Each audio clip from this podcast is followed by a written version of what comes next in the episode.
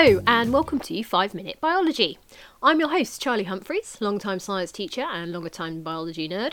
I'm here for all your GCSE revision in short, bite sized chunks, as well as throwing in some fun and interesting other topics that the exams don't cover. So let's get started with today's topic. Today, I thought we'd talk about vaccination. Obviously, with COVID still hanging around and the possibility of vaccination coming to a school near you, or at least when I record this, um, I thought it'd be a really good thing to be talking about. So, obviously, COVID isn't the only vaccine that's ever been developed. There's been lots of different vaccinations, and you've probably had quite a few. Um, there's a lot of childhood vaccinations that you get um, as a young child, as a toddler, and then when you're at school as well. So the COVID one is actually a newer technology. So we're not really going to talk about that today because obviously it's not on the syllabus because it's new. Um, we're going to talk about the normal way that a vaccine was made and um, how they actually work. So the first vaccination was 1796. Now you may know about this, um, the fact that a man called Edward Jenner decided to experiment on a small boy uh, called James Phipps and uh, gave him something called cowpox, which is very similar, and, and then infected him with smallpox a bit later. And surprise, surprise, he managed to survive. Um, so this was the very, very first vaccination, so for smallpox. Now, as a result, smallpox has been completely eradicated from the world. There is no smallpox anymore. It is the only thing which we have eradicated from the world. Now, your vaccinations are for all sorts of infectious diseases, many of which are deadly or cause life altering complications. So, some of the things um, that you might have been vaccinated for might be diphtheria, tetanus, um, you might have had hepatitis, you might have had typhoid, you might have had polio.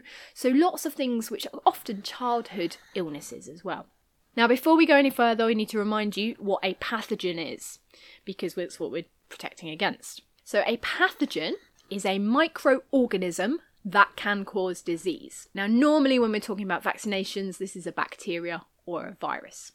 So, what actually is a vaccination? Now, a vaccination, you've probably had them, like I said, so you get an injection, or sometimes you get like drops on your tongue, especially if you're very small. Now, it's a dead or inactive pathogen. So it's either a, let's say, for example, bacteria which has been killed but is still a bacteria, or it might be alive or it might be dead. It's been inactivated, so it can't actually reproduce once it's inside you. Now, the reason why they do this is because what your body is responding to is the antigens, so the proteins normally on the surface of that pathogen. And that's what your immune system responds to. So if it's dead or it's inactive, it still has those antigens on the surface, so your body still responds to it.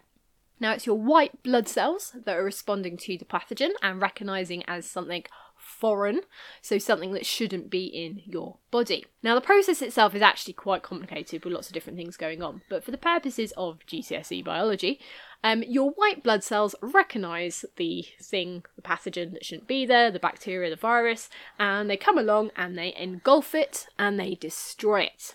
They then produce antibodies. So these are proteins which fit onto the antigen. So they attach to the surface of the bacteria or the virus or whatever else it is. Now that gives a message to all the other white blood cells that if you see these, you need to destroy the thing they're attached to. The second thing the white blood cell does is then it creates a memory of having seen this pathogen, of having produced these antibodies. This is how the vaccination works. So if you ever get infected by the same pathogen again with the same antigens, your body remembers that it's seen it before, finds the right antibody, and then starts producing it in huge amounts quicker than this bacteria, this pathogen, can reproduce in your body. So you destroy the pathogen before it can get a hold in your body, and that stops you getting sick. Now, if you vaccinate enough people in a population, you can end up with something that's called herd immunity. Now, you may have heard Boris talking about this on the news. I don't think he quite understands what it means.